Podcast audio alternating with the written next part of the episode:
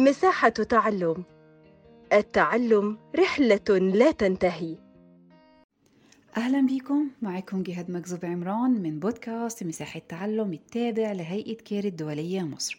بقدم لكم مراجعة مادة الأحياء للمرحلة الثانوية للعام الدراسي 2021-2022 للمنهج السوداني.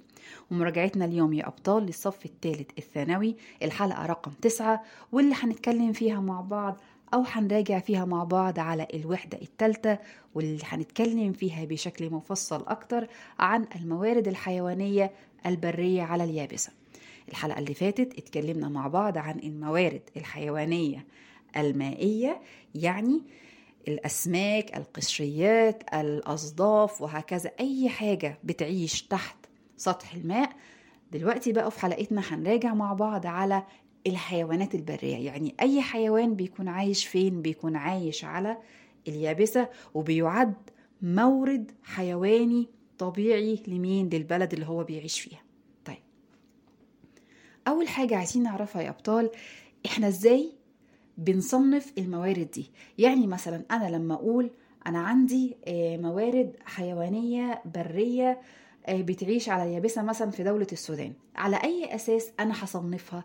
على أي أساس مثلا هقول إن السودان مثلا بلد بتتمتع بوجود أفيال كتيرة أسود كتيرة مثلا فهود كتيرة؟ يعني أنا أنا بصنف الكلام ده على أي أساس؟ والله الكلام ده بيتصنف حسب حاجتين. أول حاجة بتكون نوع وتاني حاجة بتكون نظام البيئة. يعني البيئة اللي الحيوان ده بيعيش فيها نوعها إيه ونظامها إيه. يعني إيه نظامها إيه؟ يعني نظامها الغذائي إيه؟ يعني هل مثلا بتكثر فيها الأشجار العالية؟ هل مثلا بتكثر فيها المراعي؟ وهكذا. طيب نوع البيئة يعني إيه نوع بيئة؟ يعني هل هي غابة مدارية؟ هل هي غابة استوائية؟ هل هي صحراء؟ هل هي وهكذا من أنواع إيه؟ من أنواع الغابات. يبقى خد بالك كويس قوي إنه تصنيف وتوزيع الموارد الحيوانية البرية في السودان حسب إيه يا أبطال؟ نوع ونظام البيئة. تمام؟ تاني سؤال بيقول اذكر بعض الأمثلة على تنوع الحياة البرية في السودان. يا ترى زي مين؟ يلا بينا نشوف. أول نوع من أنواع البيئات وهي البيئة الصحراوية وشبه الصحراوية. يعني بيئة بتبقى بيئة صحراء صحراء جرداء لا زرع فيها ولا ماء أو الشبه صحراوية. يعني إيه صحراء بشوية زرع صغيرين كده. يا ترى إيه هي أنواع الحيوانات اللي بتعيش في بيئة زي دي؟ يلا بينا نعدد مع بعض. واحد الأرانب البرية. اتنين الماعز البري. تلاتة الغزال العادي. أربعة المها السودانية. خمسة الريم. طيب تاني نوع من أنواع البيئات وهي الغابات الاستوائية. والغابات الاستوائية دي بتفضل إن تعيش فيها نوع من أنواع الحيوانات البرية زي مثلا وحيد القرن. تمام؟ ثالث نوع وهو السافانا الفقيرة. يعني إيه السافانا الفقيرة؟ يعني السافانا ذات الأمطار القليلة اللي هي ما بتكونش عالية قوي بتكون قصيرة أو متوسطة الطول كده طبعا دي بتكون إفريقيا قارتنا يعني مليانة من إيه؟ من السافانا بأنواعها طيب زي مين يا أبطال؟ زي مثلا حيوانات آه يعني أنواع الحيوانات مثلا زي إيه زي الثدييات بصفة عامة بتكثر في البيئة دي تاني نوع من أنواع ال ال الكائنات الحية أو يعني الكائنات الحية اللي بتعيش في البيئة دي بتكون الطيور على وجه الخصوص. طائر جميل جدا شكله كده زي طائر السمان بس أكبر منه شوية اسمه القطا أو بلهجتنا السودانية الجطا طيب أما رابع نوع من أنواع البيئات اللي بتعيش فيها الحياة البرية في السودان فهي السافانا الغنية وقالوا عليها أو أطلقوا عليها اسم السافانا الغنية ليه؟ لأن هي ذات أمطار كثيرة تمام؟ مين بقى اللي بيعيش فيها؟ بتعيش فيها معظم حيوانات السافانا الفقيرة يعني معظم الحيوانات الثدييات والطيور اللي بتقدر إن هي تعيش في السافانا الفقيرة وتاني نوع من أنواع الحيوانات دي بتكون زي الفيلة ووحيد القرن وحمار الوادي. يبقى إحنا كده قلنا مع بعض أو عرفنا مع بعض أربع أنواع من أنواع البيئات المختلفة فين؟ في السودان. وعرفنا كمان إيه هي أنواع الحيوانات اللي بتعيش في كل نوع من أنواع البيئات دي طيب الحاجة التانية أو السؤال اللي بعد كده بتقول ما هي مهددات الحياة البرية الحيوانية؟ طيب إيه هي الأخطار أو المخاطر اللي ممكن تهدد الحياة البرية الحيوانية؟ واحد التزايد المستمر في عدد السكان بين قوسين وجود الإنسان طبيعي جدا هيهدد وجودها. اتنين الانقراض أينما وجد الإنسان وجد انقراض الحيوانات.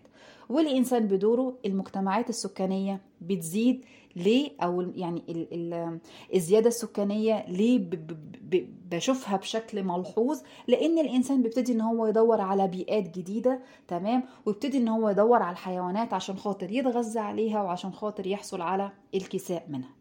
طيب السؤال اللي بعد كده بيقول ما هي أهم أسباب الانقراض؟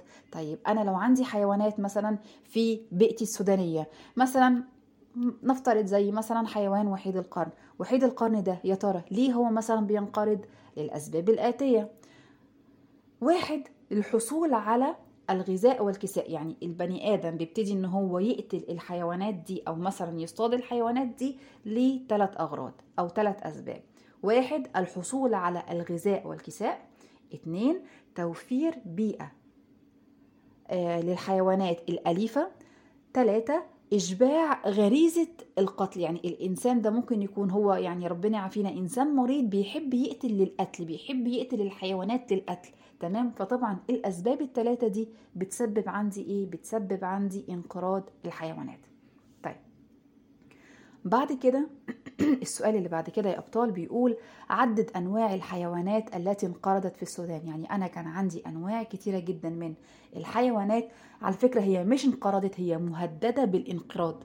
يعني مهددة بخطر الانقراض. زي مين؟ زي البقر الوحشي.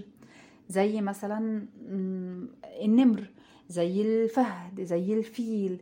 زي مثلا وحيد القرن واللي ممكن يكون أصلا يعني بالفعل already انقرض في السودان وهو كان في منه نوعين اللي هو وحيد القرن الأبيض ووحيد القرن الأسود طيب السؤال اللي بعد كده بيقول كيف تأثرت محمية الدندر القومية بخطر الانقراض إذا هي محمية الدندر وصل لها الانقراض المحمية الطبيعية اللي أصلا بتحمي الحيوانات تمام النادرة دي هل هي فعلا وصل لها الخطر ده؟ بالفعل يا فندم حصل لها الخطر ده ووصل لها إزاي؟ انقرضت حيوانات كتيرة جدا منها زي وحيد القرن الأبيض والأسود. اتنين التيتل حيوان اسمه التيتل شبيه بالغزال كده بس عنده قرون كبيرة شوية. تالت حاجة غزال ال آه آه الريل تمام؟ وغزال اسمه الأريل. دي كلها حيوانات فعلا انقرضت. لا وكمان في أنواع من أنواع أو في أنواع من الحيوانات عفوا مهددة بالانقراض زي الزرافة. طيب نيجي بعد كده بقى للسؤال الأهم في الحلقة بتاعتنا بيقول ما هي الاعتبارات لدعوة حماية الحيوانات؟ يعني إيه؟ يعني إيه هي الاعتبارات اللي أنا هحطها قدامي كدولة علشان خاطر أنا أحمي الحيوانات دي من الانقراض؟ واحد تلبية النداء الرباني لعمارة الأرض. يعني أنت يا إنسان عيش في الأماكن اللي تسمح بوجودك كإنسان. ما تروحش تعيش في غابة ما تروحش مثلا تعيش في صحراء ما تروحش مثلا تعيش في محمية وتقتل الحيوانات اللي فيها. ما دي حيوانات متوحشة. ممكن مثلا إن هي تفترسك ممكن إن هي تهاجمك. فأنت بالتالي هتبتدي إن أنت تقتلها. لأ ابتدي إن أنت تعيش أو دور على أماكن اسمها أو يعني النقطة دي اسمها تلبية النداء الرباني الأماكن اللي فعلا تتحمل يعيش فيها مين؟ يعيش فيها الإنسان. تمام. تاني حاجة بتقول الحفاظ على الحيوانات والطيور التي تشكل عنصر جذب للسياح والدارسين. في ناس بتهوى الحياة البرية. في سياح بتحب جدا تسافر لدول وتدفع فلوس كتيرة جدا ومبالغ طائلة لمجرد إن هي تشوف الحياة البرية دي على الطبيعة. تمام. فأنا هعمل إيه كدولة؟ هبتدي إن أنا أحافظ على الحيوانات والطيور اللي عندي اللي ممكن تكون نادرة أو ممكن تكون مهددة بالانقراض. ليه؟ لأن هي بتشكل عنصر جذب للسياح والدارسين. ثالث نقطة أو ثالث اعتبار بنقول فيها الحفاظ على الحيوانات والطيور للاستفادة من لحومها وجلودها. بعد كده بنقول الحفاظ على الطيور والحشرات المفيدة والمفترسة لتؤدي دورها في التوازن البيولوجي في النظام البيئي يبقى إحنا عندنا أربع أسباب أو مش أربع أسباب أربع اعتبارات لازم نحطهم قدام عينينا ليه؟ للحفاظ على ال- الموارد الحيوانية البرية من إيه؟ من الانقراض طيب أنا كده حطيت الاعتبارات قدامي تمام يلا بينا نشوف الإجراءات بقى اللي أنا فعلا هبتدي إن أنا أتخذها علشان خاطر أطبق الكلام اللي أنا قلته من شوية. هنعمل إيه يا أبطال؟ يلا بينا. هنتوسع في البحث العلمي في كافة أنحاء حياة الحيوانات البرية التي تشمل البيئة والتشريح والتصنيف والفسيولوجيا والأمراض والسلوك والتغذية الخاصة بالحيوانات خصوصا صغار الحيوانات. يبقى هبتدي إن أنا كدولة أصرف على البحث العلمي اللي هيبتدي إن هو يدرس البيئة إيه مثلا اللي الحيوانات بتحتاجها إيه التشريح بتاع الحيوانات إيه التصنيف الحيوانات دي بتتصنف إزاي؟ كل مجموعة حيوانات تتصنف مع بعضها وتبقى مع بعضها في مجموعة واحدة فسيولوجيا الحيوان أمراض الحيوان السلوك التغذية. بين قوسين الطب البيطري. بس دي معلومة كده جانبية. خصوصا خصوصا ما يتعلق بصغار الحيوانات. الحيوانات الصغيرة اللي لسه طالعة للحياة هبتدي إن أنا أهتم بيها وأوفر لها الأجواء اللازمة إن هي تكبر في بيئة آمنة وبيئة سليمة. تاني وسيلة بنستخدمها وهي المحافظة على النظم البيئية التي تعتبر الحيوانات البرية جزء من مكوناتها. ثالث وسيلة وهي منع الرعي الجائر رابع وسيلة وهي إنشاء المحميات الطبيعية. هنبتدي إن إحنا ننشئ محميات طبيعية. ليه؟ علشان خاطر أقدر أحافظ على الحيوانات دي. تمام يا أبطال؟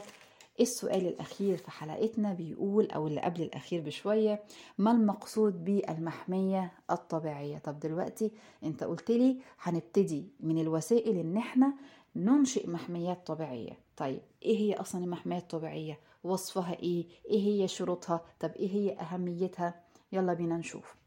المحمية الطبيعية دي بتكون عبارة عن مساحات كبيرة أو صغيرة بتضم عدد من النظم البيئية الطبيعية للحفاظ عليها من الزوال أو التهدم. مساحة ممكن تكون كبيرة ممكن تكون صغيرة. حسب النظام البيئي اللي هي بتضمه. يعني إيه حسب النظام البيئي اللي هي بتضمه؟ حسب الأفراد أو أنواع الكائنات الحية اللي موجودة بداخلها. طب أنا عملت لها المكان ده ليه؟ عشان خاطر أحافظ عليها من خطر الزوال أو التهدم تاني حاجة بيتوقف عند حدودها أي نشاط بشري يؤدي إلى تدهورها يعني عند حدود المحمية الطبيعية دي بتبتدي أي نشاطات برية تتوقف أي نشاطات بشرية للبني آدم تتوقف صيد تصوير أي حاجة ممكن تأذي النظم البيئية اللي موجودة بالداخل. وعلى فكرة المحمية الطبيعية برضو ممكن تشمل عندي أنواع نادرة من إيه؟ من النباتات. بعد كده بنقول على المحمية الطبيعية إنه بيمنع الصيد الجائر والصيد نهائيا داخل حدود المحمية. أما آخر نقطة في المحمية الطبيعية إنه بيتعين فيها حراس أو مراقبين لتطبيق قانون المحمية يبقى مكان جميل لحماية الكائنات الحية النادرة من خطر الانقراض والزوال والتهدم ويتوقف عند حدودها أي نشاط بشري قد يؤدي إلى تدهورها آخر سؤال يا أبطال في الحلقة بتاعتنا بيقول ما هي أهمية المحمية الطبيعية؟ واحد المحافظة على الكساء النباتي. اتنين تنمية الكساء النباتي. تلاتة المحافظة على الحيوانات النادرة. أربعة توفير أماكن ترفيه. يبقى كده يا أبطال في حلقتنا اتكلمنا بشكل تفصيلي عن الموارد الحيوانية البرية على اليابسة. إن شاء الله الحلقة اللي جاية بنختم فيها مع بعض الموارد المتجددة. وهناخد كده يعني إيه أمثلة على الموارد الغير متجددة ونختم بيها بقى إن شاء الله مراجعتنا على الوحدة الثالثه دمتم يا رب بخير وبسلام وبتفوق. شكرا ليكم جدا. كنت معاكم أستاذة